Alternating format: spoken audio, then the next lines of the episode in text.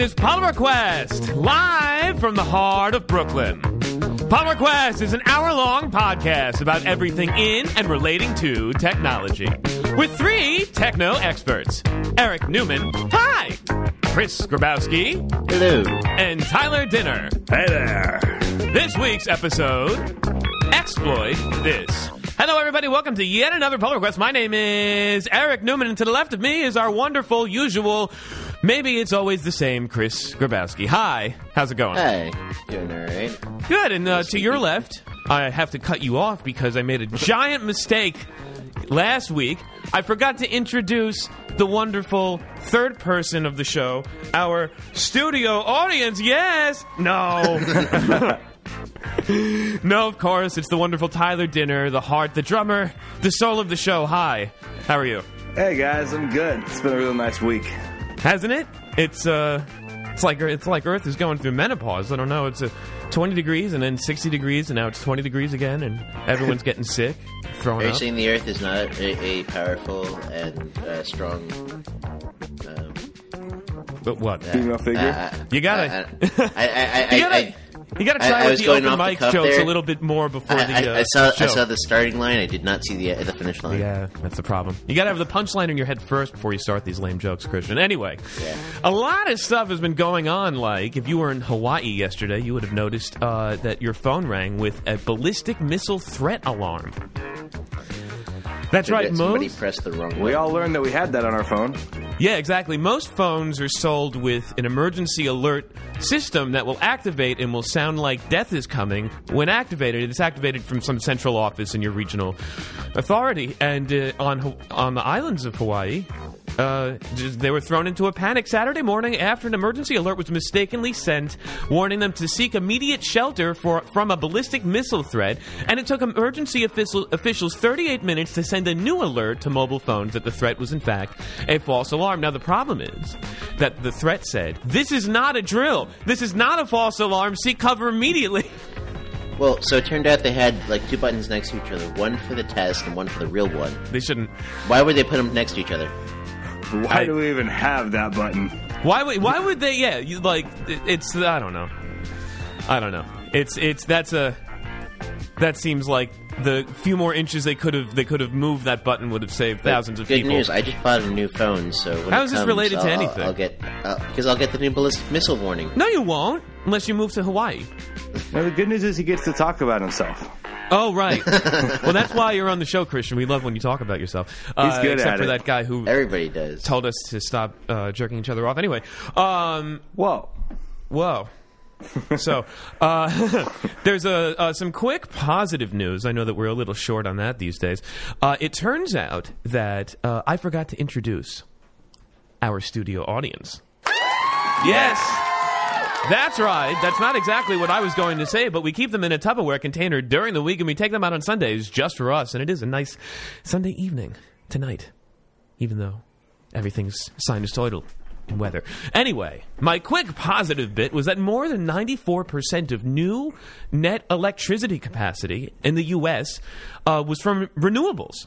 And our total emissions were down 1%. This isn't entirely technology, but I thought I'd bring I'd start the show off with some good news. Well, that's good because you know once. technology kind of runs on power. Yeah, exactly. Most of it. And we're always going to have more tech and more things that need a lot of power. And in 2017, the U.S. built about 28.5 gigawatts, or as they said back in the year we were born, gigawatts of electricity generating infrastructure. However, 25 gigawatts of it utility scale and, a point, and about 3.5 gigawatts of distributed solar power. Wind and solar are 55.4% of the 28.5 gigawatt overall total, and about 49.2% of the utility scale total. It's pretty good. When subtracting the 11.8 gigawatt, I'll say it properly, uh, of utility scale fossil retirements tracked by the EIA, I'm guessing that's the fossil fuels that are no longer being produced, the net new volume of U.S. generation was 16.7 gigawatts of generating capacity, with 94.7 of that coming from renewables. Pretty good. But don't worry, Coal's making a comeback. Coal's making a comeback, and to, th- you gonna know, happen. I, we finally re- lowered our emissions one percent. It's a big one percent. We admit a lot, but uh, one over 2016, and um, This, this number is lesser than the years from tw- 2005 to 2016 when we saw emissions fall an average of 1.6%. So from 2005 to 2016, we saw uh, U.S. emissions fall 1.6%, but between 2016 and 2017, we saw the emissions fall an additional 1%. That's pretty good, except for the policy changes that are reversing. anyway. Uh, let's see. There's a lot of stuff. I know that uh, over the holidays we enjoyed a brief slumber, and everyone has kind of woken up, get back in the swing of things. Like Kodak, they've announced the launch of a KodakCoin. That's right. Much like that film that came out way before we were born, KodakCoin is, is, is Kodak's last chance or, or latest chance, last attempt. There we go. Latest attempt. Ugh. Latest attempt to remain relevant in an ever futuri- futurizing. Is that a word? I messed this up. It is now. It is now. anyway. uh, yeah. Well, I was trying to get Kodachrome to play while I'm talking about it. It's not making sense. Anyway, if there were better news or bigger news that we were in a cryptocurrency bubble, it would be this. Well, not only this, Kodak seems to be going all in on cryptocurrency. Not only are they doing their own coin, but they also are now uh, their new business model is you can lease a cryptocurrency miner from them. That uh, when you lease it, not only do you have to pay up front like three thousand and some change, but at, at when you return it, they also take uh, half of your earnings. Ugh. Yeah, Why would you want that? exactly. Hardly sounds profitable. Right? I don't know. Yeah. How are you going to power that and still make a profit if you get them half of what you make? Well, Kodak it's because didn't think this Kodak needs money, and this is any chance that they have of getting it.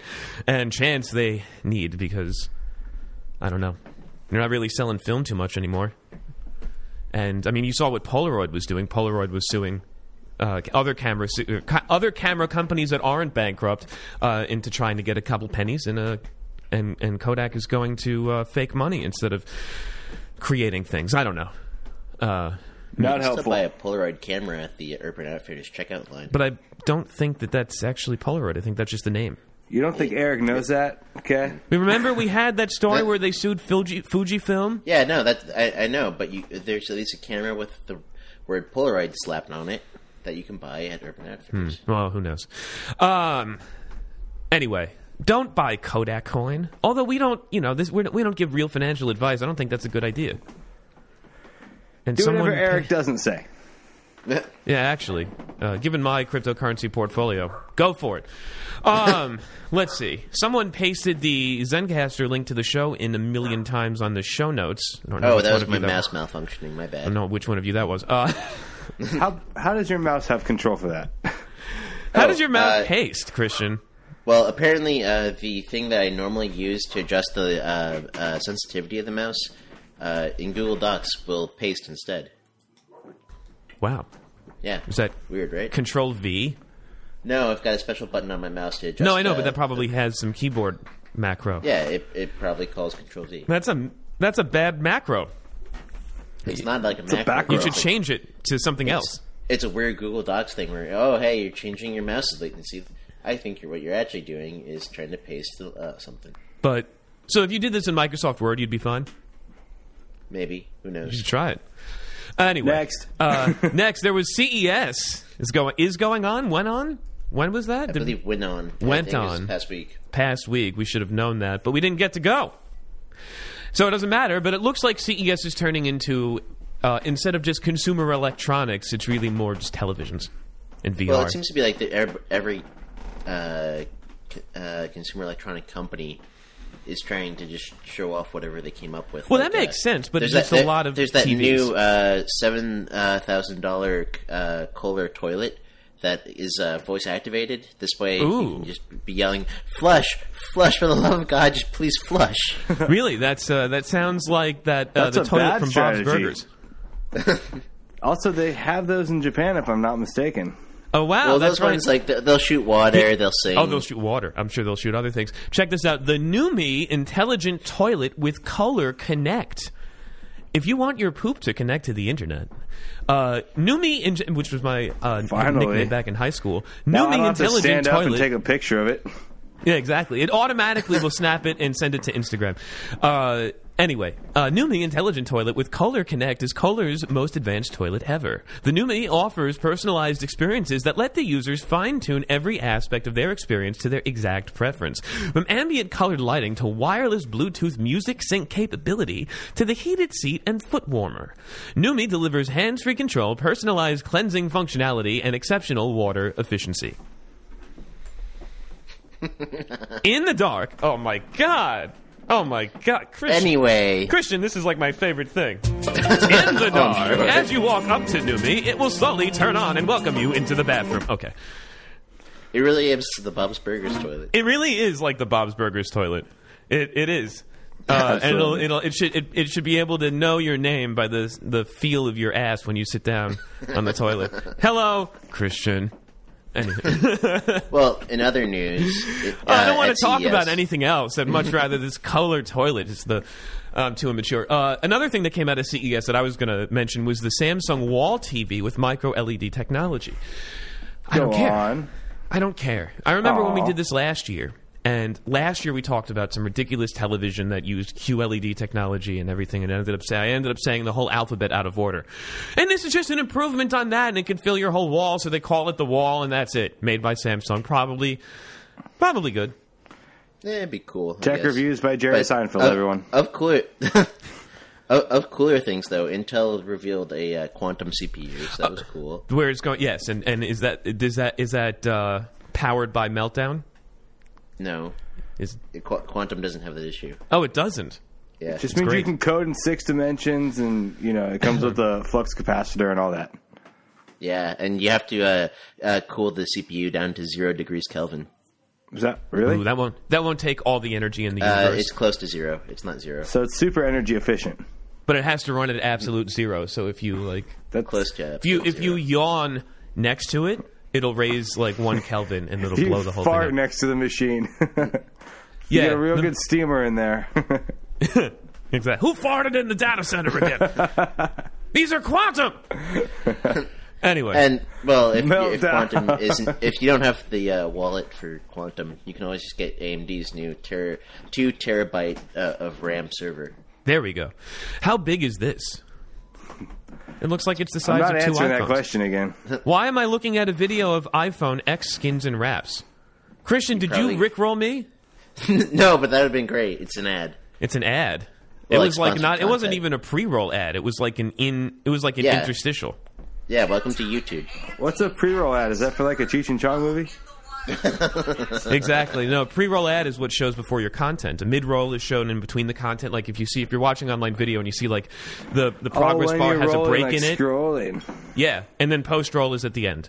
Uh, Know your role, Jabroni. Six NVMe and 18 SATA drives.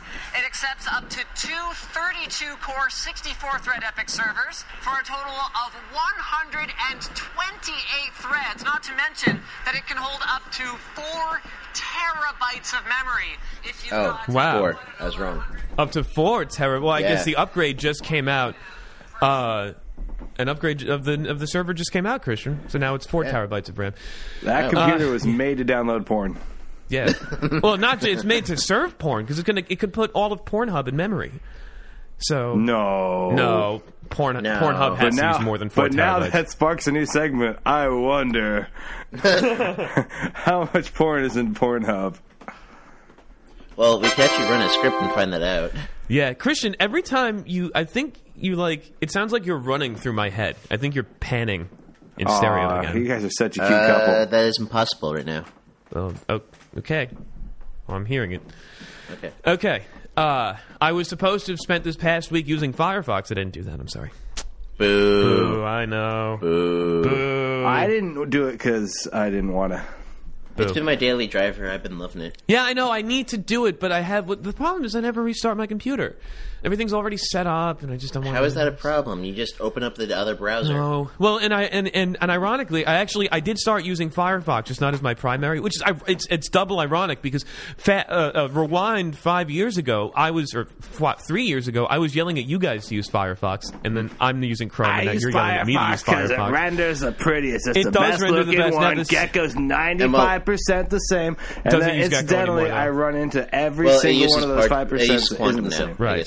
Guess is But the thing is- parts of servo. Right. The, the thing is um, that Chrome introduced yet another irritating bug where uh, if you're if you're cer- if you have one page that is broken up into m- multiple fake pages and it changes the uh, hash and the URL when you scroll, and you, let's say you wanted to search text. Let's say, you know what? Let's say there's a video player that you're, you, there's documentation for something. So we're on And- Pornhub. Do- Yeah, you're you're on Pornhub. There you go. And you're looking through Pornhub's video player documentation, and it's really one big page. But if it has hyperlinks that go to different hashes, and they go that changes the hash in the URL. Whenever you're searching for text and the hash changes, it actually Chrome will now remove the search text field. Hmm? That's annoying. Very hard to explain without seeing oh, it. but I see that. So it, the little top, the little field in the top right corner goes away when you're It go, using it. right, even though it's the same physical page. But the hash changes, so it's technically it's not exactly the same URL. They've now added some kind of handler to the hash change event when in Chrome, and it'll just remove the. So if you're trying to search through documentation for a recurrent word, you can't do it. You know, I'm just going to put this out here. I'm using Firefox right now. I'm gonna I have go with 104 tabs open. You know what, Christian? I'm only using three megabytes use of RAM. Fire. How much? Three megabytes of RAM for 104 tabs. That's impossible. Wow. No, it only loads a single tab into memory. But at a how time. is a single web page only using three megs of RAM unless it's all I text? Is it your web page? Yes. ah, there we go. Busted. Yeah. Busted just like Jay Green. That's right. If you were in Washington, D.C., and that's your name, you might be in jail right now because a Virginia man arranged to pick up nine pounds of pot delivered to a Jay Green in Washington, D.C., but it had been intercepted by the police. Poor guy. Man who said his name was Jay Green, get it? Then called the main number at the uh, art establishment Friday evening asking about the package. He was told they didn't know if it had, had been delivered, but he would check back the next day. Jay Green called back on Saturday and it was told that he could go to the address and pick up the package, police said. Police called his cell phone to arrange the pickup and stick up. They did because he is in jail. Uh, what's funnier is that the guy's name is actually Jacob Greenbaum. so he's not wrong. It's not entirely like you think green because of pot, you know, but the guy's last name is Greenbaum, It was- and his first name is Jacob. So Jay Green is not actually entirely out of the picture. That's a mistake. I've, Well, in other news, and in a state that is much more pro uh, marijuana, uh, Stanford University is teaching, an, uh, and the title of this class is Experimental Operating Systems class, in which they are actually teaching students relevant things. Like, Well, so instead of What does it using have C, they're pot? using Rust, and they they start with like what is an OS, what is the shell, how does like GPIO work, and then from there they go to like talk about disk I/O, how processes schedule, how memory allocation works, and then they go into things like synchronization, networking, Uh-huh. and virtual machines. You don't ha- yeah, and- everything you actually need to know about an operating system instead of just learning page tables and how processes and threads work. that hasn't doesn't have anything to do with what we were talking about. if you're gonna do a I'm- quick transition on this show, you gotta plug Eric's quicktransition.com. QuickTangent.com. Thank you. Oh, sorry. I have, Well- to, I have to buy QuickTrans. Actually, no one's going to remember that. Because this thing was on the top of the show. It was, thought I know, but you it. got it. It's the re- you got to you have to do it in the before and the after and the, I had a thing about pot. flow. What was your It, thing it about flowed pot? great. It was in the state of California. I've heard What was fun- your thing about pot, Tyler? I've heard funny stories about pot deliverance and stuff like that.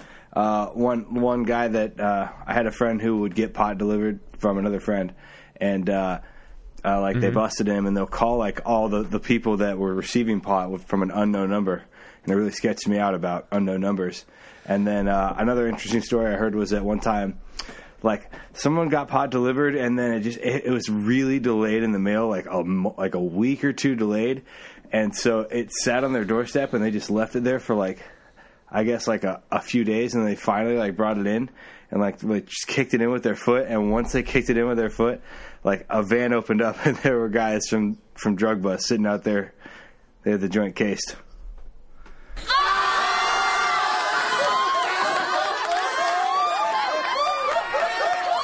That was a good story, Tyler.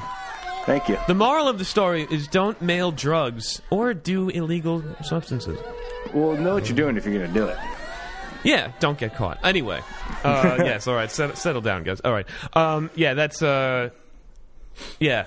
Anyway, uh, last thing off the top is that um, uh, we lost a multi-million dollar spy satellite, and nobody knows where it is because it's classified and it's supposed to be secret anyway. Was one of the Spice Yeah, Girls president will taken? talk about it. Well, what a classified spy satellite manufactured by Northrop Grumman uh, and launched by SpaceX appears to have gone missing after launching from Cape Canaveral earlier this week. And this is, this story is brought to us by friend of the show, Brendan Byrne, host of the Are We There Now? Are you are you are we there yet? What is it? Are we there? Are we there yet? Sorry, Brendan. Are we there yet? Podcast, and he's also WMFE NPR ninety point seven Orlando's best NPR station in Orlando, Central Florida area. Space reporter. Uh, anyway, so there's a spy satellite that went missing, and it has a code name Zuma, not Zumba, but Zuma. Uh, it was a late addition to SpaceX's launch schedule and was originally slated to blast off back in November. And I, I don't know. There's just a lot of missing stuff. Uh, 24 hours after the launch, aerospace reporters Eric Berger at Ars Technica and Peter B. Dis- de Selding at SpaceNews.com began reporting that the payload might be lost. But there's no official confirmation from the U.S. government because it's classified anyway, like they're going to tell you. So, uh, the president of Northrop Grumman, I think, uh, Oh, sorry, no. President uh, Gwynne Shotwell from SpaceX fired back at early reports that SpaceX was to blame. She says, for clarity, after all review of data date, uh, to date, Falcon 9 did everything correctly on Saturday night. If we or others find otherwise based on further review, we will report it immediately, she said in an email. Information that is published to the contrary to the statement is categorically false. Due to the, due to the classified nature of the payload, no further comment is possible. Fake news. So, you, are you saying that we actually did launch it and they cr- or they're creating the story? No. I'm to- saying she's calling it fake news. Oh, she's calling it fake news. Ah, gotcha. Okay, For well more that's on a lot. Hit oh, up YouTube. that's right. Oh, there's ah, there's so much stuff to get to. Like the White House doesn't know how to use the mute button. Uh, the guy that uh, created that internal Google memo, uh, his career is over. Do you want to talk about that for a second? Nah. No. I feel like, I feel like we spent a pretty hot topic. It got is a pretty- It got even hotter since like the Weinstein stuff. I know. And the thing is, is he just says that women with their small brains shouldn't be using computers, and that's wrong. That's they some should be, no. 1950s I know. ridiculous. No, that's not what back he's then, saying. women were, were, more, were using computers more often than men. That's not what they're. s- That's not what he's saying. What he's That's saying, actually he's also he's, true. he's saying what Christian actually joked about months ago, weeks ago, which was when are the white males, straight white males, going to sue for being offended? Well, here you go. After posting a memo in August to an internal Google message board arguing that women may not be equally represented in tech because they are biologically less capable of engineering. Oh my God, that's hard to even read. Uh, Yeah. Has, has filed. I mean, no. Uh, has they're not. Come on, has, dude. has filed a class action lawsuit against the company in Santa Clara Superior Court in Northern California. His claims Google unfairly discriminates against white men whose political views are unpopular with its ex- executives. Uh, uh, James Damore is joined in the 161 page suit by another former Google engineer named David Gudeman. They spent, uh, he spent three years working with Google on a query engine. According to Gudeman's LinkedIn profile, he left the company in December 2016 and has been self-employed or unemployed since. The lawsuit, filed by the Dhillon Law Group, says that it aims to represent all employees of Google who have been discriminated against due to their per, uh, quote perceived conservative political views by Google, or due to their, their male gender by Google, and due to their Caucasian race. More. Well, what I will say is, it is published knowledge that uh, a f- uh, female uh, uh, at the same position in Google as as a male actually makes more. But Okay. Well, like the if you complain about the, senior, that, the then senior they level, will it's call still you a men Nazi, I'm sure. more. But the mid, the, if you're like a mid level engineer and you're a woman, you're making more actually. Okay. Let's stay on well, our tiptoes here, boys. yeah, this is a got to This- tighten the belt. This is a the hands hot in- subject. Yeah. Be, mind Yeah, your no, words. it- it I'm is- sweating. is definitely not uh, More uh, spe- something to take leg. I'm No, sweating from very- the heat, and we're tiptoeing around most things. yeah, this is this very heavy, but um, More specifically, it accuses Google of singling out, mistreating, and systematically punishing and terminating employees who, quote, expressed views deviating from the majority view at Google on political subjects raised in the workplace and relevant to Google's unemployment policy, or sorry, Google's employment policies and its businesses, such as, quote, diversity hiring, bias sensitivity, or social justice. The, law, the lawsuit is seeking monetary, non monetary, and punitive damages. Google said it fired Damore for violating its code of conduct and advancing, quote, harmful gender stereotypes in our workplace. Damore, meanwhile, began a, a kind of press tour denouncing the company for being closed minded and worse. In an interview with CNBC, for example, he compared being a conservative to Google to being gay in the 1950s. Well, he managed to get one thing from the 50s. Now, what's interesting is um, that there's another lawsuit that's been filed against Google. In September, three female former Google employees filed a lawsuit saying that it discriminates against women. Uh, the Google, they say that Google pays women, allegedly, at all levels of the company less than men, as well as assigns them lower job tiers with less up- upward mobility. Now, Christian, you literally just said that was wrong. Uh, Well, based on uh, the greenhouse, it was actually uh, showing that former employees, not greenhouse, uh, Glassdoor, sorry. Uh, that former employees at like the the mid level uh, range, if they were female, were making on average twenty thousand more than men. Okay, well, I I can't. This is, this, uh, I know I like saying and I like antagonizing, but I don't want to do it with this. Next. Yeah, no, this is this is one. Uh, just state the facts and walk away. Yeah, I got it. I don't. I'll just say this: I don't believe that women have a have a biologically less inferior ability uh, to engineer as compared to I, men. I, I mean, I feel like nobody's actually saying that though. That's what he Except said. Except that Oh, guy. he actually said that. yeah. I, well, unless it, unless I mean, Oh. well, it, it's in the memo and it's worded a very specific way. The problem is that Wait, is this the guy with the the Google memo a while yes, back? Yeah. yes, this is him. Oh, oh. and that's why I said because of this, because of the memo, and because of now this lawsuit, he's going to be flipping burgers next year. I thought this was a different guy. no, it's the same he's guy. going to be a No, motivational I- speaker in the oh. Conservative Party, and then he's going to be I- a political pun- guy. See, No. I, I thought I thought this was a guy who was just suing Google because of uh, he had conservative viewpoints. But if he was the one who wrote the memo, He it- wrote the memo. Yeah, I'm, I, ooh. Yep. Yeah, Yeah, he's going to be a politician. Oh, yeah, I know all about the FCC. That was the wrong uh, drop. it was uh, it was supposed to be. And then we move on to the next thing. Yeah. Anyway, because we don't have anything on the FCC today, and I need an excuse to use that. Uh... Okay. Anyway, uh, wow, we spent a lot of time on the top of the show, but you know, I think it's because I warned you. You warned me, but the year we'd had a lull for most of December through the holidays. There was like nothing going on, and now everyone's back to work. Everyone's doing their thing, and now we've got a lot of work to do too. And because it's, uh, what is it? I don't know, but that's why it's time for our. Ah, where is it? Oh my god, this is horrible. I don't know what happened. Okay, and start over. Uh, when I have the right words to say, I can hit the jingle on time because it's time for our New York Minute, where we take a look at your five boroughs. And this is going to be really short because I know that we're short on time. I wanted to talk about Start spread. Uh, well, first, actually, before what I wanted to talk about, you guys went to an NYC Mesh uh, meetup on Thursday. You want to talk about that? I want to Sure. Um, part of it. so we, uh, Ty- Tyler and I and a couple friends went. And Did you get uh, seats? I I did.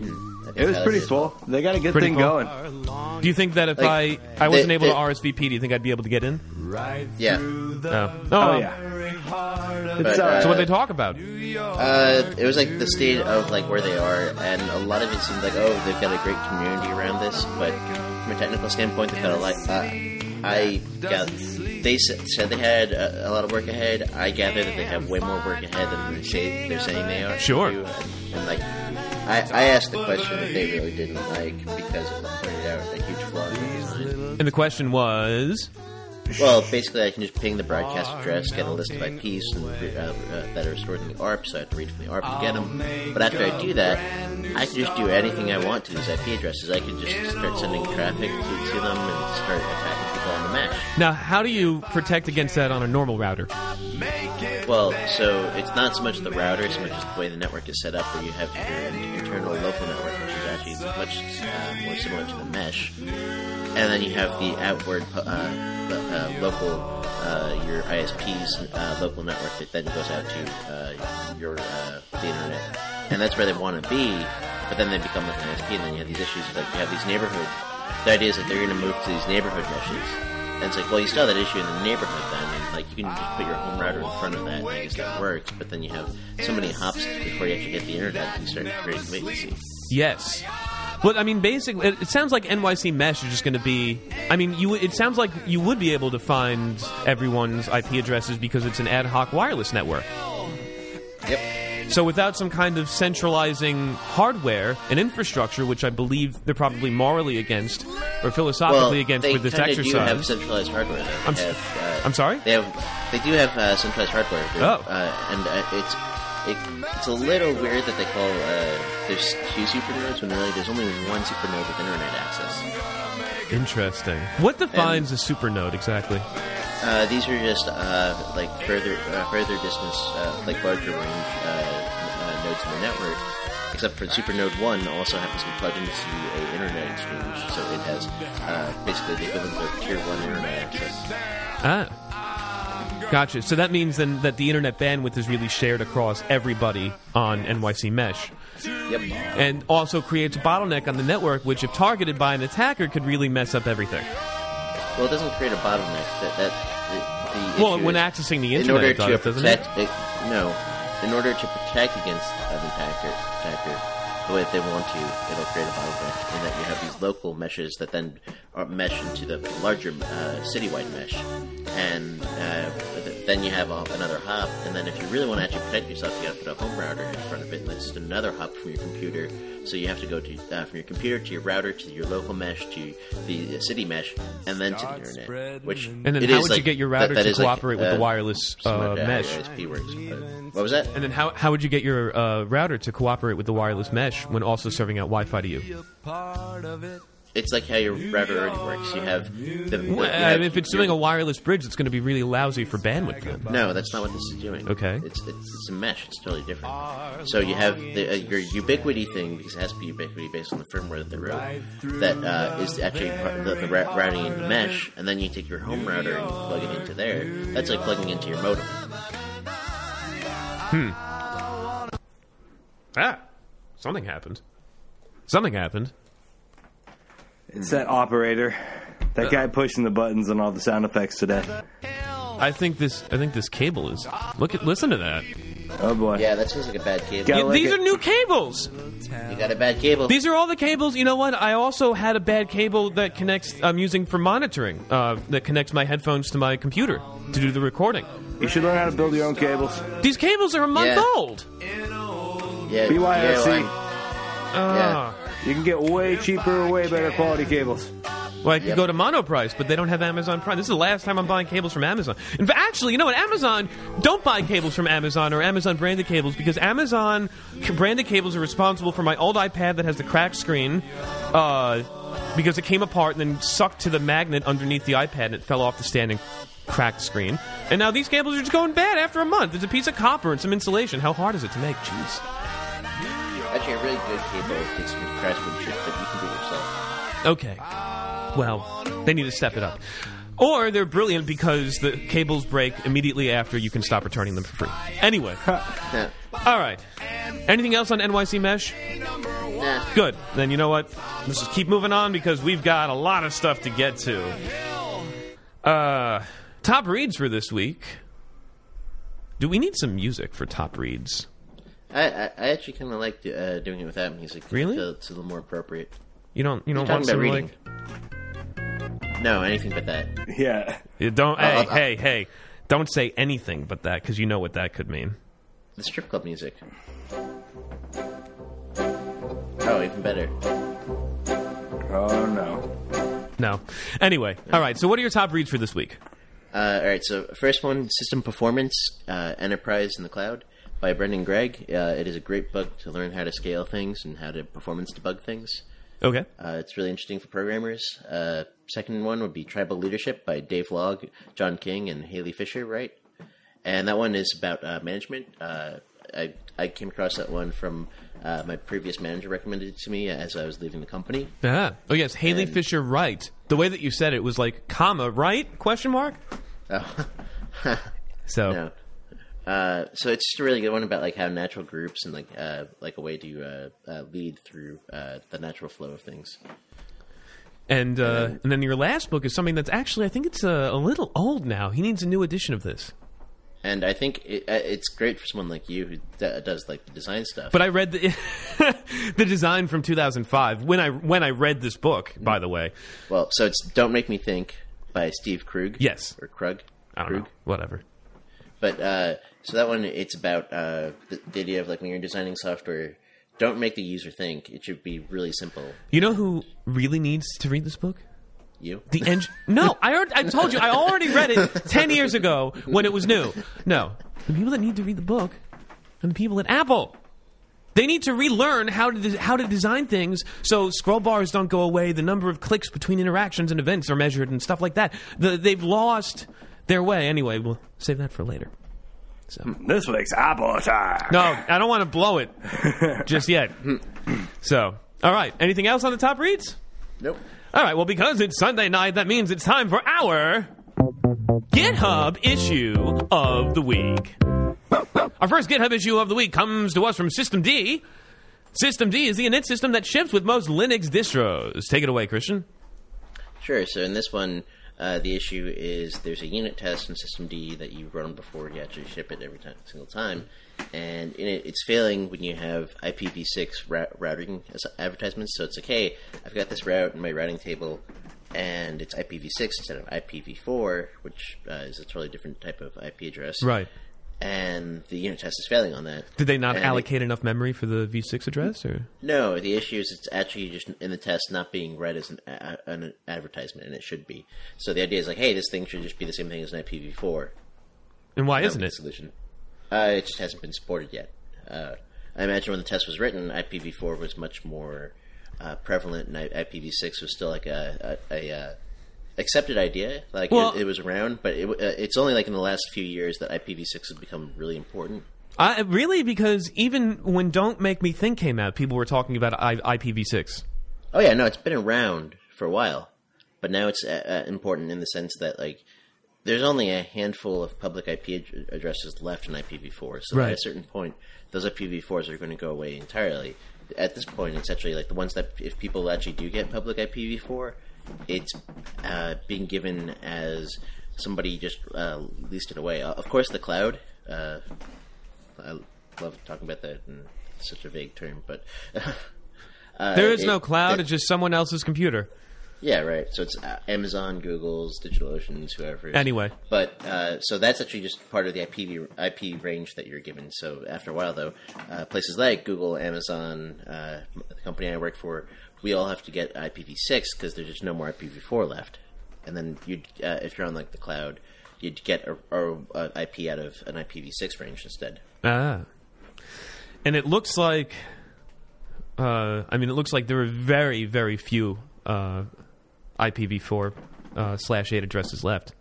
Yep, very few. Very few. In fact, we should have run out of them in 2011, but because of the geniuses in technology, we haven't. It's like the story of Hanukkah, but for the internet.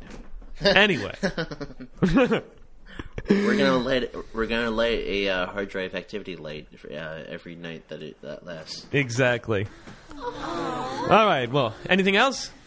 Nope. Good. Moving on to our next GitHub issue of the week.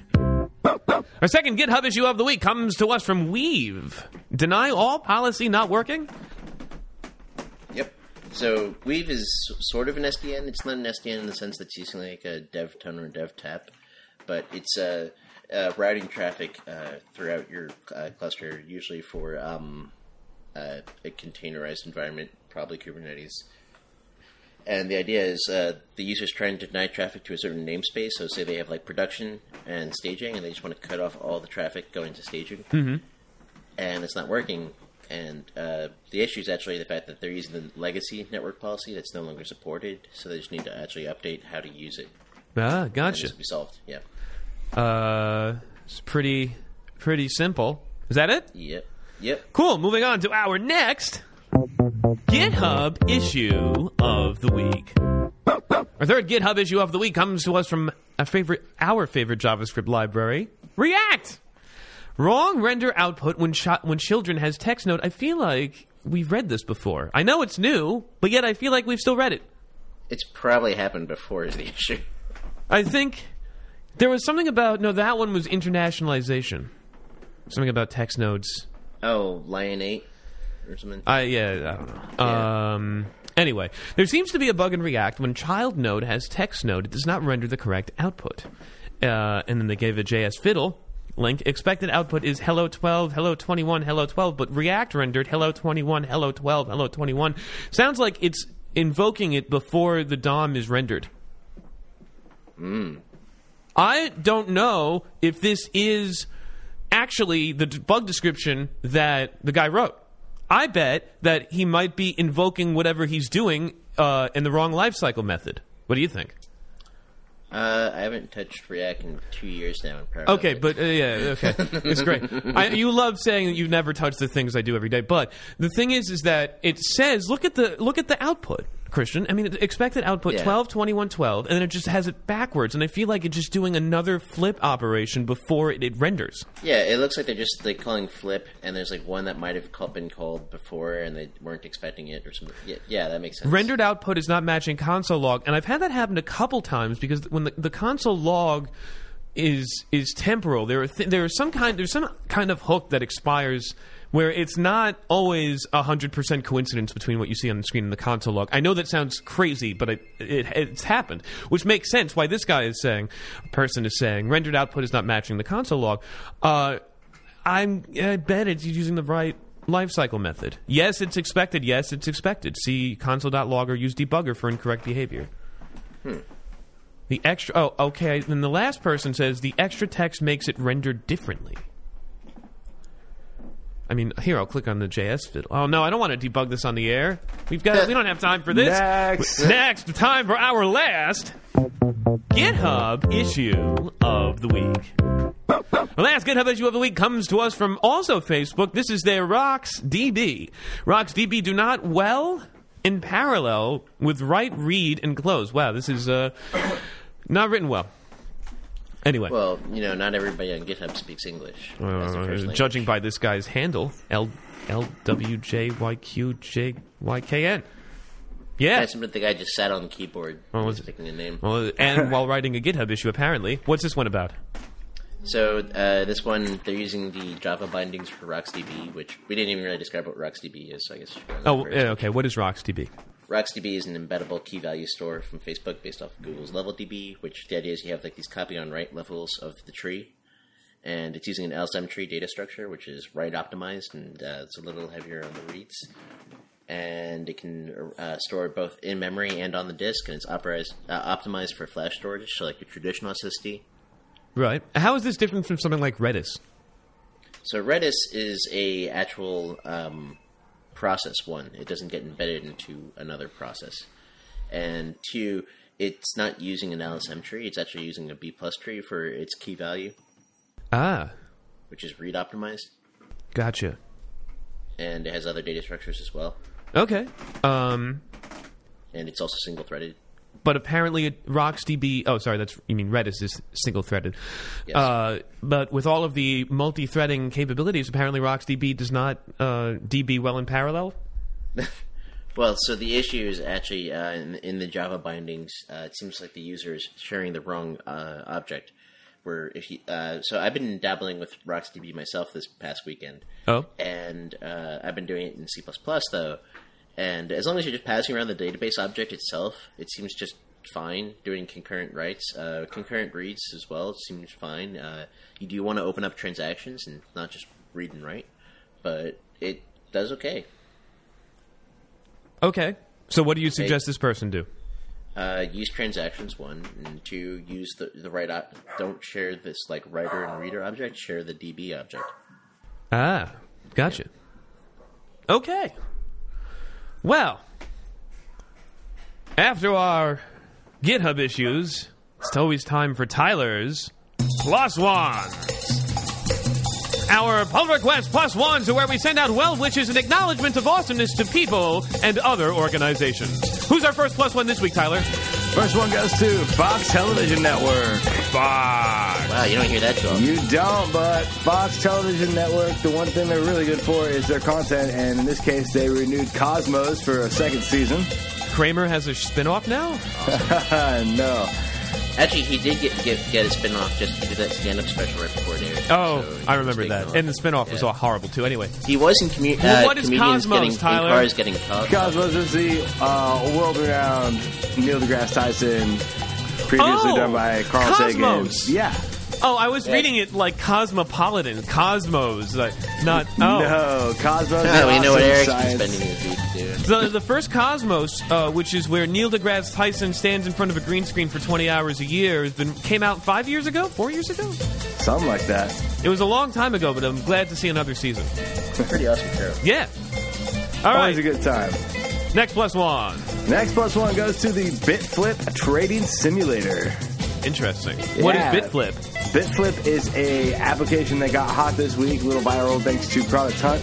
Um, what it does is it helps inundate people who don't know how to trade and buy uh, virtual uh, cryptocurrency uh, in, in a simulated environment, so that, that way you know they get their feet wet and they don't have to use real money. Comments? Cool. I haven't played with it. It would be. I mean, uh, we, we can talk about cryptocurrency more later. Uh, I'll have to take a look at this. Sure. Um, Okay, Most of us uh, here know what's how your to next use plus it for one? real, but uh, yeah, a lot of people don't. know how The, to you know, use the it. app actually looks kind of cool. Has a nice interface. It's a great way to Absolutely. lose money really quickly. Anyway. okay, moving on. Uh, number three goes to, as you've all probably seen if you have social media that employs images this week, uh, Google put out a new tool that lets you find your doppelganger of famous art pieces. Ooh. Yeah, What's your very fun doppelganger times. famous art People, piece? I don't have one yet. I haven't looked it up, but uh, you know, all the guys with beards will find bearded old kings and stuff in paintings and I'm trying to find the link to the actual uh, software right now. I can't find it. They gave me a, a painting of a tropical bird. oh, Toucan know Sam. why. I didn't know. Could be- I didn't yeah, know it could be Fruit my was Yeah, the Got great God Got it. Toucan. Anyway! All right. Uh, and then the last plus one that I stole is actually a minus one, and it goes to Dan Harmon because of sexual harassment. That's been our plus ones. Anyway, it's a lot of, a lot of tenuous, sticky situations to uh, Don't avoid. use the word sticky for this. Please don't use the word sticky. Uh, yeah, you can't The use the worst word part sticky is, when. how do we know if we ever really know the truth? Yeah. Uh, Well, what is some of guys, uh, like in the case of Dan Harmon, he he admitted. Uh, same thing with uh, T.J. Miller. T.J. Miller. Yeah. One sounds really. We know the answer Uh, with Louis C.K. yeah, Yeah. Louis C.K. admitted it. Uh, I mean, I mean, Louis C.K. kind of just talked about it openly for years, and now it only became a thing. You know, the, I mean, there, I think there's two ways to go. You either say, "Yeah, I did it," or "No, I didn't." And the problem with saying "No, I didn't" is that they may be lying, and there's no way to to to have to defend yourself against that, even if you're in the right, is something that no one ever wants to be in a position to do. And I don't know, but good luck watching Rick and Morty now because you're just supporting his sexual harassment. I guess I don't know. I, I It doesn't have to be far. true. I wouldn't go that far either, but the future base of the uh, ah, stop myself. Many leftists would. Anyway, after our abolite, no, I'm wow. This is what happens. I get too worked up when we talk about politics. I'm just all over the place. Don't know what's going on. We know. We, This is why- I know. you about This is why a they let you re- vent about Apple and stuff instead of politics. exactly, and that's why it's time for our Apple Attack, where we take a nice little on Apple. It's called a poop first- emoji, Eric. Exactly, poop emoji. Uh, iPods are no more. That's right, the ubiquitous media consumption device that's been the hallmark of the millennial generation has been removed from stores last week. Oh wow. Yeah. And I mean, they Apple stopped the hard drive iPods a little while ago. I think that was back in 2012, and then you were relegated to using the flash-based uh, media, which couldn't hold as many songs. I, the iPods, the original iPods, were able to hold up to 120 gigs worth of stuff. But I guess now you can get a 256 gigabyte iPhone. That's something. Yeah, that'll Um, work. Exactly. As long as Uh, Apple the doesn't keep putting so much software on there. Yeah, well, yeah. I mean, you keep updating iOS, and uh, you're not going to have any space left. But the thing is, is that uh, I mean, the iPod itself was a, the the original, the hard drive iPods were really a marvel of technology because they had to find a hard drive that was small enough. It was not a laptop hard drive, and it was not quite a desktop hard drive. It had to be small enough and light enough, but still big enough to hold the space. And they man- they managed to find one. Uh, and, it, and it started a new media revolution. And that revolution is over. Uh, and that's yeah. Um, I'll, Apple quietly pulled the iPod Nano and Shuffle out of virtual stores today. The iPod Touch, however, is the only iPod that still lives on, but it's basically just an iPhone without a cell modem. Uh, so now we have no more AOL Instant Messenger and no more iPods in 2018. Or MS Paint. Oh, I guess Or MS. No, they brought no. They still have MS Paint. oh yeah, they, They didn't take it away. made it come back. Yeah, and there's Paint 3D now too. So uh, here's the real Apple attack, though. The Bye Bye iPods was kind of just a uh, something for my heart, but so this will give me a heart attack. Uh, someone ran performance benchmarks on iPhones that have been patched for these nasty Spectre exploits and meltdown. Or I guess this is just uh, Spectre. Guess what? Um, I've gotten into some arguments with some people recently about the performance difference af- before and after these patches, and pe- and someone said, who is a major Apple fanboy, by the way, and listens to the show, uh, who I appreciate, uh, but said, "Oh, there's no no performance decrease. Really? Uh, how about 40%? How about 50%? The overall bench performance benchmark scores on an iPhone 6 with iOS 11.1.2 uh, there was a 40% change after updating Spectre. After updating for Spectre from iOS 11.1.2 to 11.2.2. Well, just wait for later in the show when we dive into other. Exactly. But the thing is, is they always love to say when they wheel out these iPhones that they're twice as fast as the old phone. So now this is the next iPhone is going to be twice as fast as this phone that's now 40% slower than the 50% slower it already was because the battery is old. So you have this phone that's six months, a year, two years old. It's now half the speed because the battery's old, and now it's going to be half of that because of the Spectre update. Beautiful. Thank you, Apple. And that's been our Apple Attack.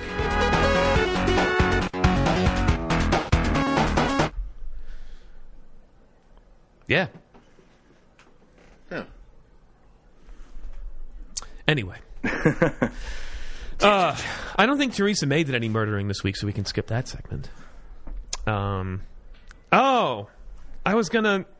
Uh, I was gonna get some. Anyway, I was gonna get some different music for our. Uh, you know. Because. Anyway.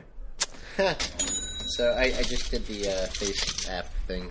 Oh yeah, Yeah. and uh, I think the first one is Elvis. what? Yeah, I think I'm pretty. I'm not. the- You know, we might we might have to all do this together because I'm not going to let you just. well, I got Elvis and George Clooney. How how is it? No, I'm gonna I use got, this app um, every day. I got a portrait. I got a portrait of a guy with a mustache. One. Uh, I got uh, a Keanu Reeves lookalike. Um, they, I, No. I got the guy who's like the uh, the gentleman meme. You know, the like the uh, The turns, most like, uh, interesting man in the world. No, the sl- the slang terms that are t- uh, turned into old old time English. Oh, okay. Oh, with like a top hat and a smoking a c- cigarette holder. Sorta, yeah. And then yeah, the, so the first one I got that's a forty seven percent match is definitely Elvis. Mm-hmm. Christian, you're just talking about yourself again. No, I, I'm saying. Why don't we talk just talked about, something that you love to do in our cryptocurrency connection? That's right.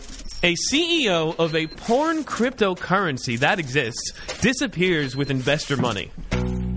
A cryptocurrency built for watching live streaming porn is turning out to be a buzzkill. Sorry, Christian. Four investors in a digital currency called Fantasy Market claimed last week that its shadowy CEO disappeared with their money and has not refunded all their investment despite repeated requests. The alleged abi- inability of investors to trade out of the Fantasy Market tokens, or FM tokens, they could have had a better, punnier name for that could stand as a warning to all investors in the red hot crypto coin market.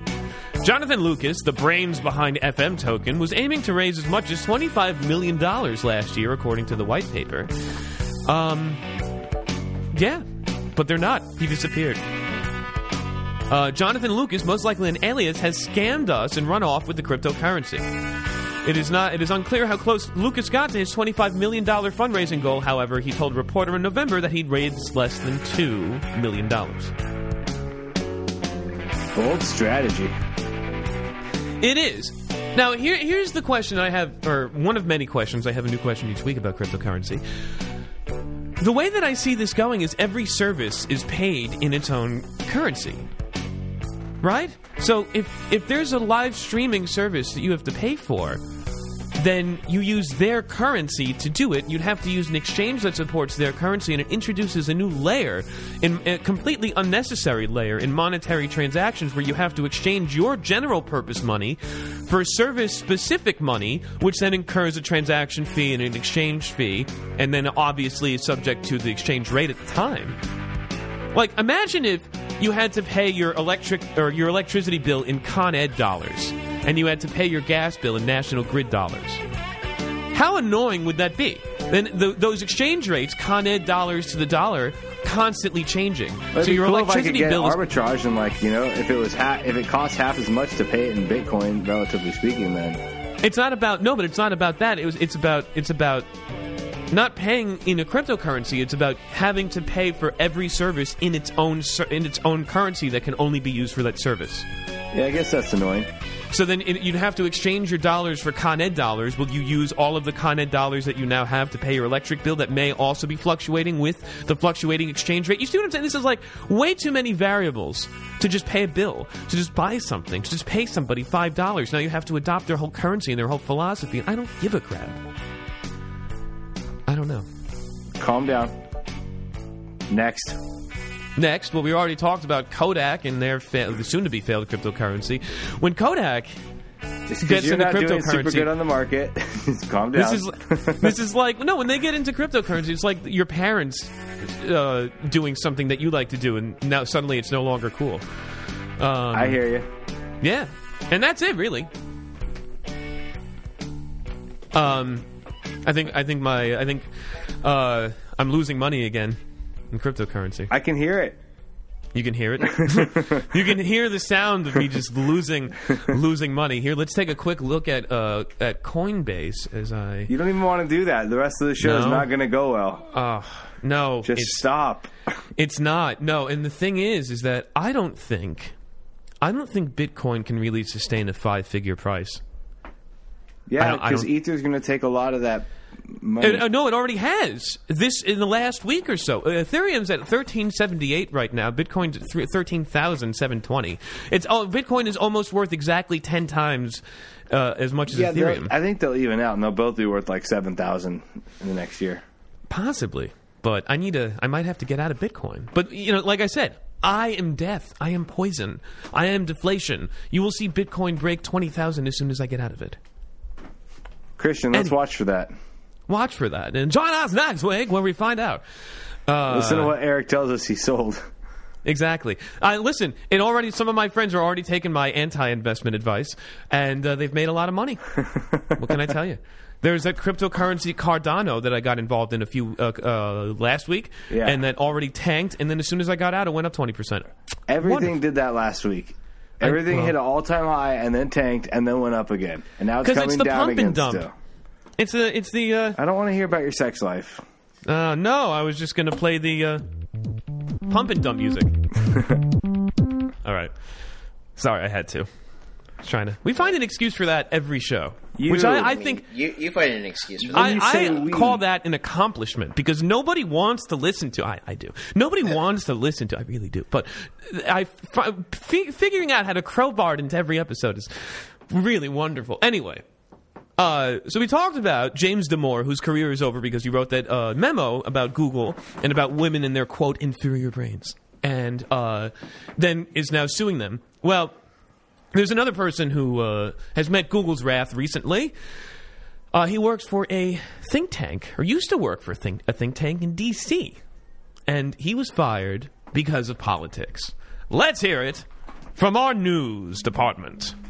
Pneumonium presents News to you. Washington, D.C. It's generally a bad idea to piss off the people who pull the purse strings. Whether you're a freelance artist, employee at a government entity, or someone who works for a think tank funded by a giant corporation. One such person made this critical mistake. Barry Lynn, part of New America's Open Markets team, lauded the EU's $2.7 billion fine levied against tech giant Google. Google's former CEO, Eric Schmidt, was a lofty contributor to the New America, giving the think tank $21 million since 1999, along with Google. Schmidt remained the chairman for New America until 2016. After the statement by Mr. Lynn was published and quickly removed from New America's website, so was he. Schmidt apparently personally complained to New America's current chair, Miss Anne Marie Slaughter, who probably give her na- probably gave her namesake to Mr. Lynn's career. While denying that criticizing Google was the reason behind the acts, it seems like an otherwise transparent move made by a corporate bureaucrat colluding with an institution that it's supposed to be keeping honest. And so many Americans are afraid of what happens next. We at least know the world still turns and the truth marches on. And that's why this has been News to Use. Brought to you by Pneumonium.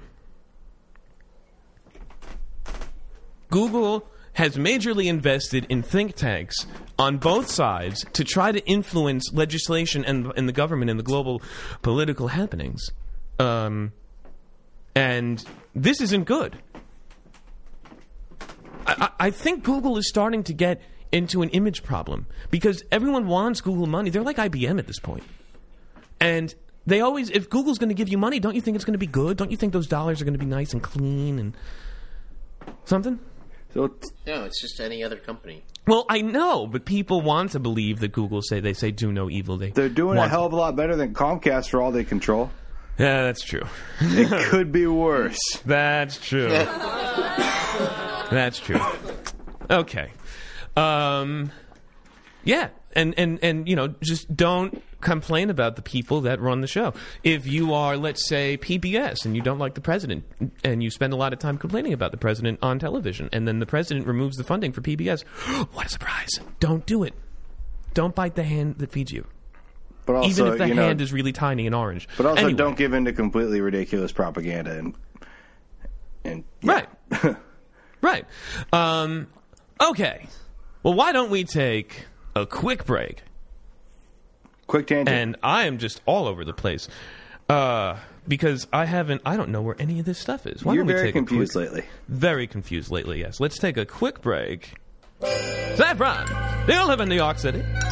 Well, if you do, Pneumonium has a beautiful new product for you. It's called Where Am I? Your five borough compass navigator to help you get anywhere from Staten Island to the Bronx. Simply go to www.whereami.nyc and enable location services on your mobile device to find the nearest neighborhood, borough, and three closest subway stops to you wherever you are. No ads, no tracking, just geospatial brilliance. That's Where Am I? Brought to you by Pneumonium. Pneumonium, reinventing media daily.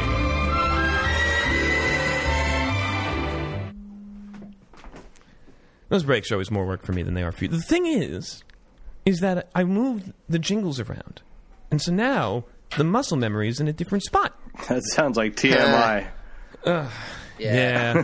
okay. But what, what I will say about those tre- that about does- those uh, uh, promo ad things that you do, I had no idea you did those live until the time our last after after dark episode. Are you serious? Uh, uh, yeah. You can't hear minute differences every time I do it. Like this time, my voice No. cracked a little bit. No. Oh. I don't pay attention to that. I feel like really. The the other thing that I do every time that does sound recorded are the uh, the GitHub issues. 'Cause- Nah, not really. no, okay, no. I mean just the the me saying the uh, doing the jingle that doesn't sound recorded. No. Oh. I don't hear it. Well, then I don't know, Christian. Whatever. Anyway, There is uh, no pleasing you. there is no pleasing you. There. This is a part two. I'll take a smoke and a pancake. There we go. This is a second part. As we break, broke the hour mark, we're basically done already. Why don't we just? Oh, thank God. All right. All right. Close Look, looks good shop. to me. See you guys next All week. right. Bye. Good no. night, Cleveland. Unfortunately, now we're in the real part of the show. The part of the show that no one wants to do. No, the part of the show that really counts, that really matters. The meat, the main content, the sausage, the twig and berries. The Sexy, okay. kind of. Exactly. Um, last week we did an episode on two specific processor exploits: Meltdown and Spectre. Now, Christian, why don't you tell the wonderful audience what Meltdown and Spectre are? Sure. So both of them are uh, attacks in the CPU that uh, rely on speculative execution. And so what that means is the CPU tries to guess the next uh, uh, group of instructions when it hits a conditional. Yes. And so, whenever there's an if else, it loads both the if and the else into some kind of cache. Yep. And takes the correct one and leaves the old one. And so the issue that the, these are is it's also un, an unprotected area of memory that uh, the, the, these two attack these two attacks uh, rely on.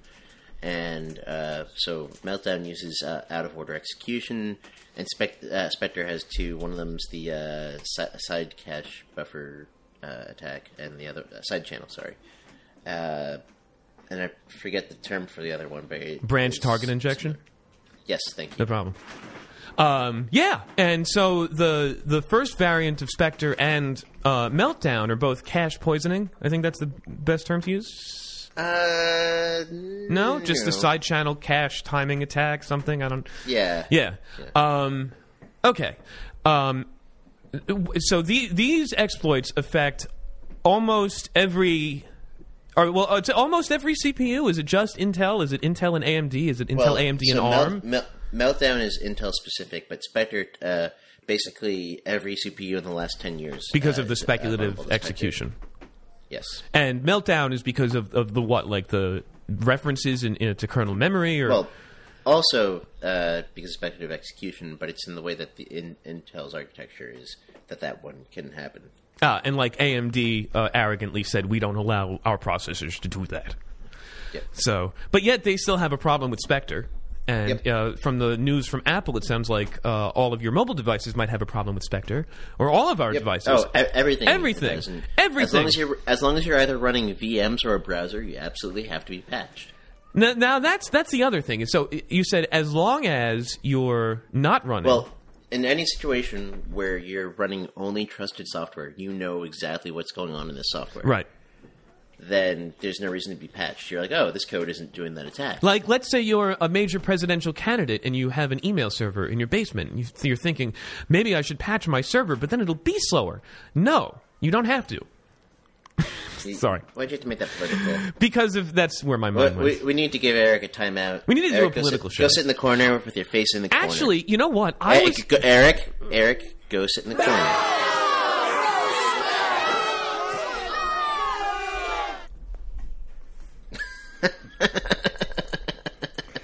Wow.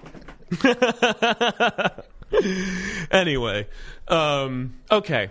So uh, you know, I was actually auditioning for this political talk show, but they I don't think I don't think I got in. Anyway, that would have allowed me to direct this energy somewhere else. So uh, it looks like all processors in some way, shape, or form are affected by this exploit, and that in most cases we will have to patch our stuff. Mm-hmm.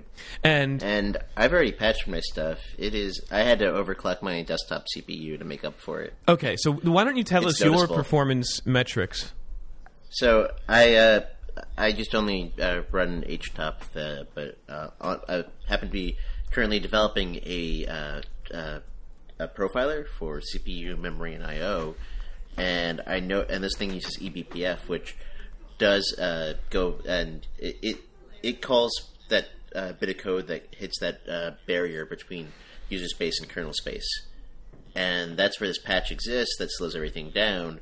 So it was noticeably slower and more CPU intensive uh, to use the profiler now Huh? What Well, was the uh, without any code what change. was the patch? What did the patch entail? Was that a whole operating So- system upgrade, or what was that? Yeah, it's it's a uh, you, you update your kernel, and with that, it's just uh, this barrier between kernel space and user space. Does it have a name? Uh, so uh, there's a few. There's uh, the kernel page table isolation. KPTI. We talked about that last episode. There's Kaiser, which I forget how it actually. Uh, Oh, great! I, thought I was I was I was leaning on you for that one, Christian, because I know the other one, which is And then- KASL. well- KS, uh, KASLR. KASL has been around for a long time though. Okay, That one's that one's just been there, so that that, that doesn't affect uh, uh, performance. okay.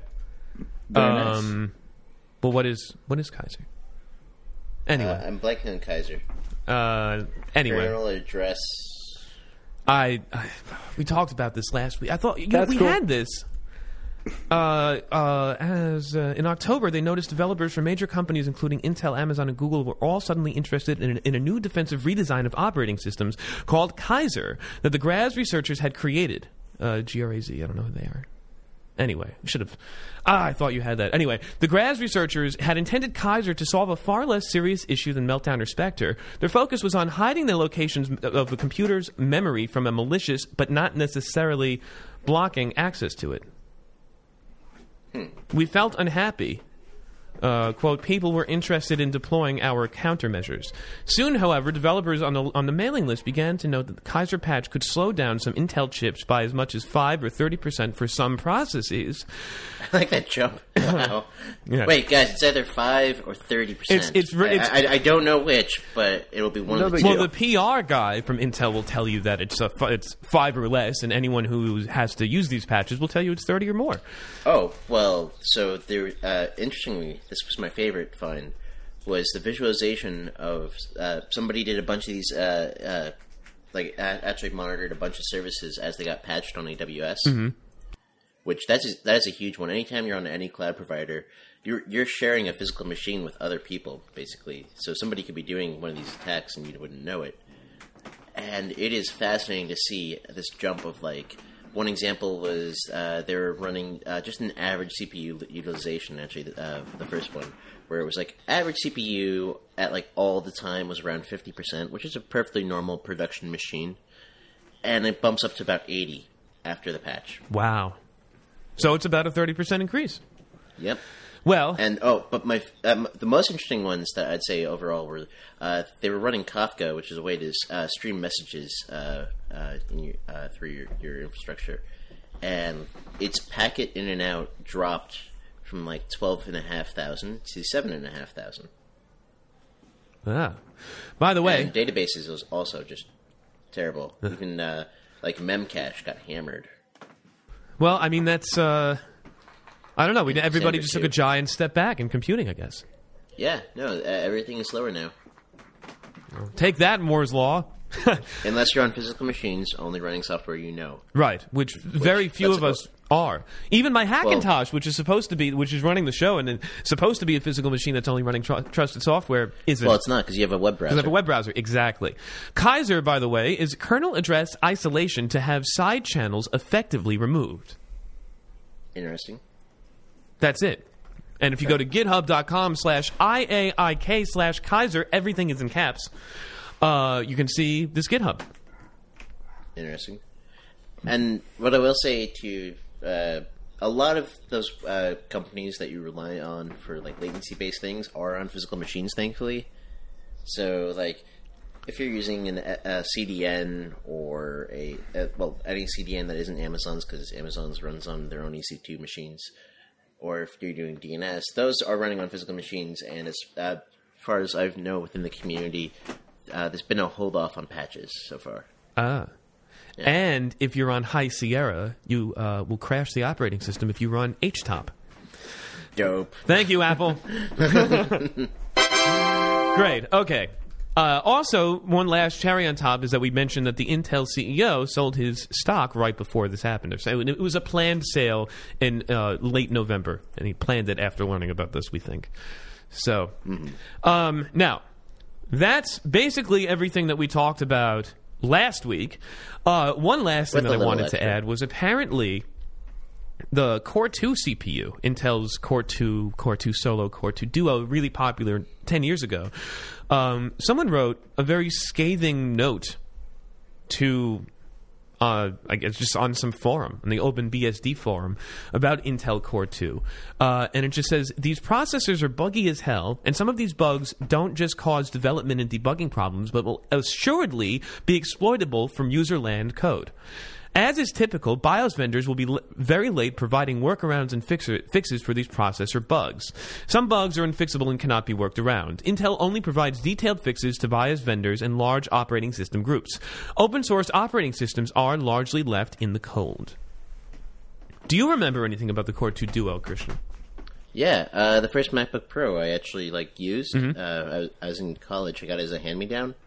Uh, that uh, had a Core Two Duo. Those, I mean, those those were pretty solid from 2007. Uh, the first MacBook Pro, I think, had a Core Solo. It wasn't even a Core Two; it was a Core One Solo, and then a Core Duo, and now a Core Two Duo. But um, I don't know. It's just the, the, I'm reading this because it seems like Intel has had some kind of architectural issues with their processor design for a long time. People have been complaining about this for a while. I guess they just haven't been as exploited uh, as as as uh, as as egregiously until now. Some of these bugs are along the lines of buffer overflow, where a write protect or non-execute bit for a page table entry is ignored. Others are floating point instruction uh, non-coherencies or memory corruptions outside of the range permitted writing for the process, running common instruction sequences. This is this was ten years ago. Yeah, that just sounds bad. Right, but thi- I mean, so I think that Intel has had a has had a problem for a long time about um, just with these with these processors, and it was only a matter of time before something was exploited like this. One, uh, there's a PowerPoint or a fake PowerPoint uh, from the Black Hat conference uh, that talks about how to exploit the ISA, which is uh, I think that's just the it's integrated system architecture. Intel, six, uh, what is that? I don't know. Uh, instruction set architecture. There we go. That sounds There we go. Um, and it talks about how there's a uh, a chart of all of the opcodes from the Intel x86 CPU. Uh, here's a one one byte opcode map, and there's a hole right here on row F, column one, which is the second column because it's in hexadecimal and starting at zero. Uh, and there's another there, yeah, and uh, so these holes in the processor documentation, what are they? It's something every table, sorry, every cell in this table is filled except for one, and it's in the middle of a table. It's not at the end of a row. It's in the it's in the if you if you look at the link that I put on the show notes, it's uh bottom row number 2 column. And it just before it lock prefix and then after it R E P N E X A C Q U I R E. I don't know what that is. X acquire. Um, and then there's this hole. And you can audit the processor to try to figure out what it does when you get to that instruction because it will possibly never be called directly unless it's for some nefarious purpose. Like could it be for something? I mean sharing protected memory. I know i'm going off on a tangent here but sharing protected memory seems like a very secure operation if there were a way to get the processor to i don't know if you were able to use a, uh, an exploit to get the processor to dump out some shared memory and then send that back to some third party couldn't that be some kind of government collusion? That was a re- don't think so. really long question i know. So that's trying to- NSA free parking. Is that what you're saying? yeah I I don't think it is. I think you don't think so I, I think you need a timeout. The- the- You're way too political. Okay. All right, that's fine. Uh, here's something else uh, that might be true. Uh, while trying to investigate this, I'm not entirely sure, but uh, this person tried to chart the makefile syscall on Mac OS before and after uh, these meltdown patches, and they show that the IR the I/O rates. Uh, It should be MK file. MK file. Because makefile is a thing. What's MK file? MK file is literally make a file. But do you say But MK directory or do you say make directory when you're saying it verbally? I say MK dear. Okay. Well, the MK file I/O rates are now down to 61.5 megabytes a second, where they had previously been over two gigabytes a second. Dope. Thanks, Apple. But the first comment, class action time. However, the last comment says, What processor? What die was this on? Exceedingly unscientific, honestly. I get there's something wrong, but a limited use case using small blocks, and also nobody knows the processor we're talking about.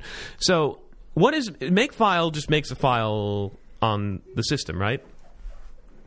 Um, well, I can tell you in a second. I usually just use touch to do that.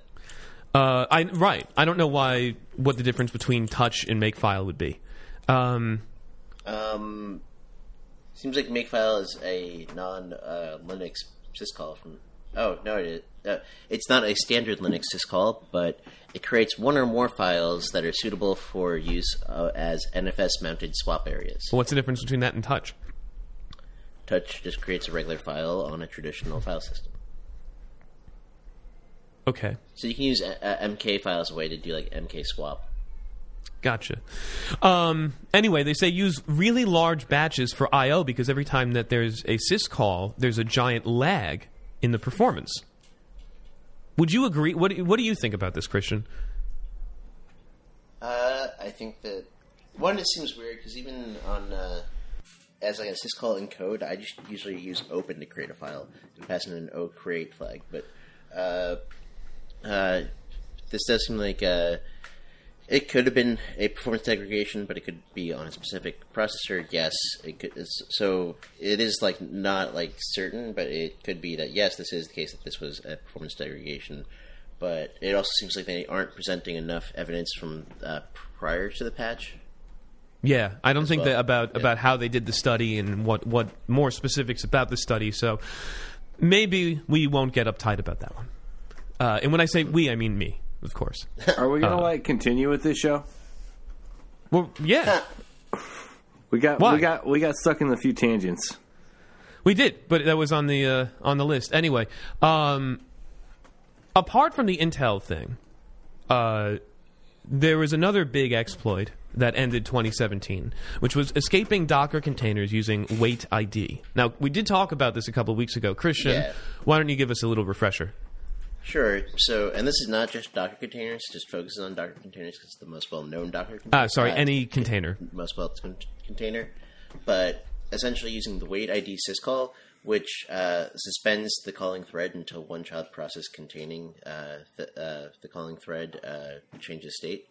So you can be like wait ID until a child process. Uh, uh, so basically, through this, you can do like the way containers work is you fork a process, and in that process, they have all these uh, flags that say create new namespace and create new C groups and uh, mount this file system. And in that, though, your your child process can call wait ID, and all of a sudden you have to uh, it can wait until uh, a, s- a, um, a, a child of Docker uh, uh, that is other than Docker. So this isn't exactly every single container runtime. If you do create, use one that doesn't use like uh, the set up namespaces on fork, but they're all you know every process is a child uh, process of PID one in some way. So you can use wait ID to basically say, oh, I, I want to wait until some other uh, uh, process that's uh, on the host but not in my container changes. So the thing is that like in the uh, source code for wait ID in, uh, in libc, it wasn't doing this bounds check that it should. You lost me, Christian. It's a pause button, but it waits for a, a system process that's outside of the Docker container or whatever container. Yes. Oh, Yes. okay. Good job, Tyler. You got it. Thanks, buddy. So, uh, so it waits for what a, P, a, a process ID PID to change outside of the Docker container. Well, anything within the uh, uh, pr- uh, PID space. So you have uh, Docker forks a uh, process to create the new container. Okay. And in in the, in that container, the, that child process calls wait ID because it's just whatever code you put in that container. And then you have another uh, container that was created by Docker as well, which is also a child process within that space. So that uh, the uh, thread in Docker, uh, one container can call wait ID and wait for another containers to ch- uh, change state. Huh. oh, so you can like wait for all your different apps to talk to each other. I sent something to this app, and then when that says received, then I know, and I can pro- send more Right. stuff. But the whole idea is, hey, I uh, I'm using containers to isolate these and not let them be part of each other. Well, then how are they allowed to talk to each other in the first place? That wait ID? Normally, you have certain IPC things that you pat. Like, if you want them to talk to each other in Docker, you can say, "Oh, let these things talk to each other." But in this case, it's like uh, uh, this is just uh, it, the libc source code uh, has a bug in it uh, in wait ID, where it's like, "Hey, this thing should be doing a bounds check here for is it in the right PID namespace? Is it in the right IPC namespace?" And it's not. Yeah. Well, that type of operation, I feel like because of the amount of times it would be called, might really slow down the system if they fix that. What do you think? No? No, th- th- this is a uh, it's a check that's in most syscalls that do IPC stuff. Oh, okay. Never mind. I was just thinking like adding another conditional for a line, a piece of code that's checked millions of times. Uh, okay. Um, so so they just have to patch libc, which will patch will then will then effectively patch the bug in wait ID, which would then patch this exploit. Yep. Cool. Cool. Um, let's see. Uh, some more. You we have. You want to talk about some more exploits that aren't aren't Intel? Uh, we spent so long on one exploit or two exploits, really. Uh, how about this one? I'm harvesting credit card numbers and passwords from your website. And you're giving me no credit for the title of the segment I put. What? Y'all JavaScript devs need Jesus. I don't get it. This is if like the article itself. It's basically stop npm installing just whatever. No, that's not this article. Yeah.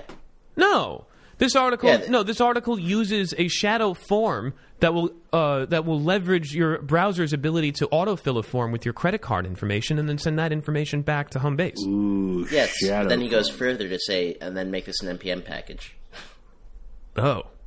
Yeah. Oh. So npm was to be my distribution method. I would need to come up with some borderline useful. But then if they're, but if some, oh, I see. Yeah. Yeah. So then any website could just install this and harvest your credit card information Without even knowing. without that even they know, installed this. even knowing that it, you're being asked for it. And you could do the same thing with usernames and passwords. Yep. Great. Yeah. It's, uh, it's a good exploit. Maybe need a Chrome extension to make that not work. Chrome extensions are locked down. It says. Uh, Yeah. and, and- and it's actually highlighted. Lucky for me, we live in an age where people install npm packages like they're popping painkillers. Yeah. Jeez. All right. Uh, No that's comment. pretty bad. I don't know what to say yet about that. There's a uh, VMware remote code execution. What's that about? So this is in their enterprise hypervisor uh, EX, uh, ESXi. I can never pronounce that. E ESXi. It's sexy. A sexy. Oh, sorry, no, it's not in that. It's in vSphere, the other one that's spelled on top of that. Ooh, that's So also in a sexy. vSphere. V But uh, uh, in in their uh, uh, VDP, which stands for vSphere uh, data the- protection. Yes, thank you. Wasn't going to be my guess. Code, code execution bug, and uh, basically uh, it's just doing like this VDP path traversal thing where it's like, oh, I think this data is here. Let me go to that, and it's like, oh, I can't go there, but it's like, oh yeah, you know, you can. And so there is a patch uh, available for this protection. So if uh, I know a few enterprise companies who are there run vSphere, so there's a case like, for all we know, hey, Walmart's using this, and it's like every time you use your credit card, somebody's like, "Oh, remote code execute on uh, Walmart." Yeah. Wow. That's uh that could be that could be true. A remote, a remote unauthenticated malicious user can uh, can potentially bypass application authentication and gain unauthorized root access to the affected systems. Wow. Dirty. Uh, VDP contains a file upload vulnerability. It's another one. Uh, path traversal vulnerability. A remote authenticated malicious user with low privileges can access arbitrary files on the server file system in the context of the running vulnerable application. Really? And solution, they have patches. Huh. Man, I feel like if you listen to our show, you could just collect a big list of how to do bad stuff. Yeah, you know what, what we should Well, what we should do is the post a list of this. no, we should post our list of exploits on the on on the Facebook Yeah, page. so you know this what to protect. Yeah, which is everything. Just patch everything, unless you're on a two-year-old iPhone that's going to be ruined by the new patches. But then you your your stuff will be exploited if you don't. I, I am one of those people. I have iOS 10.2.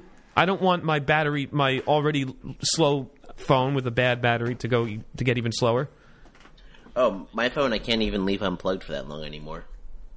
because it just dies. Yeah, like You know, 30 that's the thing that Apple was protecting against with their slowing down. See, I have an Android. No, I, And I, I just I bought the know Pixel that. Yeah, don't bother I'm buying s- a new battery. Well, because the ba- the battery is soldered. Yeah, this is what Apple was protecting against. They, Ah. your CPU is is requesting uh, more juice than the battery can supply at a given time, and it just turns off. Much like if you have heart failure, your body requests more blood than your heart can pump at a given time, and then you just die. That went dark. Wow. Yes. Anyway, That I've been thinking escalated about that all quickly. day. Anyway, uh, let's see. This is not an exploit, so I'm not going to read it. Uh, here's a good one. Uh, how to crack a 45 year old password protected Xerox system. A Xerox Alto. Alto? I don't know. Which I think I'd say Alto. Oh, Palo Alto. So this would be an Alto. Um, Or the musical been, term. uh, so- this, sorry? Or the musical term. Oh. Yes, it is. Yeah, the voice range. Yeah. Uh, we've been having a bunch of, or archiving a bunch of old Xerox Alto disk packs from the 70s. A few of them turned out to be password protected, so I needed to figure out how to get around the password protection. I developed a way to disable it, as well as a program to find the password instantly. This attack is called Xero Day, X E R O, like a zero Xerox pawn. Um, yes? Okay. Uh, let's see. Uh, before reading each disc, we open. You know what? Let's. Uh, why don't, why don't we do the uh, a little music there? Before reading each disc, we open the pack and carefully clean the surface. After storage for decades, these discs have had some grime, dust, and the occasional bug of the dead insect variety. So we need to clean them to reduce the chance of a head crash. Most of the archive discs can be booted onto the Alto or ContrAlto simulator, but only a few discs booted to a password prompt, and we couldn't use the disk without the password. Uh, the source code for the Alto's password algorithm refer- ah, reveals how the password hashing is implemented. The Alto uses four words of salt with the password, two words based on the password creation time, and two words based on the username. Uh, the password hash is four words or 64 bits long. The Alto's password algorithm, hash algorithm, is very simple. And it just says hash equals negative a times x times x plus b times y, where a is the time salt, b is the username salt, x is a one word value generated from the password string, and y is a two word value from the password string. And then there's a way to disable the password on the disk. Uh, the password protection can be disabled by clear, clearing the flag word inside sys.boot, which is the 128th word in the second block of sys.boot. The tricking part is finding where this is on the disk. Anyway, they go on. You can brute force the password, you can reverse engineer the, the hashing algorithm with math, uh, and it turns out that you can trivially bypass, trivially bypass an old password. That's about it. Sounds like Luckily- safe hacking Sorry? in the digital age. Exactly. Well, you know, it's taken 45 Yeah, years for someone.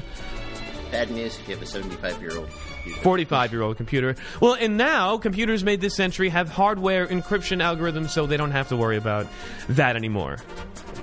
Um, there was Nice. a massive WordPress exploit that uh, broke, wow, almost a month ago. We didn't talk about it because I was saving it for an exploit episode that was now. Now! If you're running WordPress, please update your stuff, even though you should, probably there's another, there's another new update. Uh, and with that, a new security vulnerability problem. Yes, well, so we'll get to that next month as we lag behind. But it looks like they have a graph of brute force attacks by hour, and they're shooting up. This looks like a climate graph, but it's uh, about 14 million attacks every hour at 10, uh, across 10,000 IPs. And that's uh, yeah, that's a lot. Sounds like it. Uh, the attack has so far peaked at 14 million attacks ah, blah blah blah. What I just said. Uh, a possible explanation for this massive increase in brute forces was that uh, a massive database of hacked credentials emerged from WordPress on December 5th. It was taken from, or it wasn't from WordPress, but it was found on the dark web. Uh, it contains over 1.4 billion username and password pairs. Approximately 14% of the database contains credentials that have not been seen before, and the database is also searchable and easy to use. Yeah. um, let's see. Uh, two two things for the end of the show. Uh, the last thing is you can you can fingerprint text with zero width Unicode characters, and this is kind of cool. Um, there's a zero width non joiner or a zero width space, and you could incorporate those into strings of text or strings and variable, you know, strings like variable strings, uh, and it- you won't be able to see them. And it has a line it has two lines. We're not the same text even though we look the same. One of them has these invisible zero width characters. So Dirty. there's a way that you can be fingerprinted. Giggity. Yeah, that's about it. and the last story for the evening is about an app called Scripto. Scripto is an app that has now become used by every late night talk show ho- uh, talk show that spun off from the Daily Show because it was created by Stephen Colbert. Oh, Go on. My thing was down. Yeah, that's what she said. Sounds awfully personal. Yeah. Uh, let's see. Scripto was conceived at the end of 2010 when Stephen Colbert and one of his writers, Rob Dubbin, a longtime amateur coder, first discussed making a bespoke drafting program for the staff. Until then, the Colbert Report, just like its pro- progenitor, The Daily Show, had used the electronic news production system, a platform developed by the Associated Press and used by some 900 TV newsrooms around the world. ENPS was good at doing certain things, such as formatting text for the teleprompter or feeding in archival footage, but it had a major flaw. Writers could not work simultaneously in the same document. And so, during the hour long lull while others were reading scripts, shoveling sandwiches in, uh, into their mouths, uh, the Sky Dubbin began to code an alternative. And uh, they hired an outside developer, and over a couple weeks, um, they were able to come up with a prototype. And they basically call it Google Docs for script writing. And it allows everyone on these uh, in these staffs to collaborate together on one giant script and uh, without stepping on each other's toes or not being able to type things that go into the teleprompter or not being able to type things that you read from the internet or find a video clip from the service, etc. Um, and in 2015, when Colbert left the Colbert Report and he assumed David Letterman's spot on CBS, he took Scripto with him. And uh, Daily Show is using it. Last week tonight are using it. Samantha Bee is using it. Everyone's using it. Uh, Very cool. Yeah. Uh, the first batch of clients got two servers each. It wasn't a cloud thing. We literally installed a pair of physical servers in their studio. Uh, the guy who writes this software, by the way, also puts out a popular newsletter from Maine called Today in Tabs. Yeah. His email newsletter, uh, Today in Tabs, were a minor sensation, were a minor sensation among web savvy journalists and internet cool kids just three years ago. Though compiled from Maine, Tabs was known in New York as a daily conveyance from ta- for tantalizing Twitter spats and journalistic gossip. I don't think so. I don't think so. Anyway, um, the guy and um, I forgot his name, Dubbin, ends by saying, "I wouldn't sell this to Fox News. I have no intention of making their job any easier." So they're going to make the same one. Yeah, or maybe they don't need this.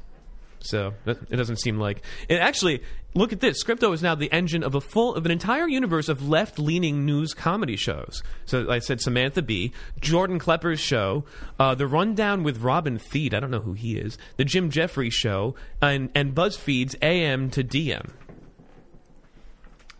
Well, it's AM to DM to BM.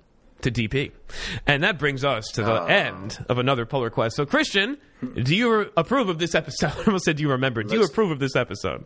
That looks good to me. Tyler, how about you? Uh, since you remembered your name and you introduced me this time, I'm going to say, yeah, I approve. I won't make that mistake again. I do apologize. And how about you, our wonderful studio audience? Yes. Great. Well, then let's all hit merge, and we'll see you next week, right here on Pull This has been a Pneumonium production. The views and opinions expressed on Pull Request do not necessarily reflect those of Pneumonium LLC or its subsidiaries. This week's theme music provided by Vulfpeck. Visit them at vulf.com.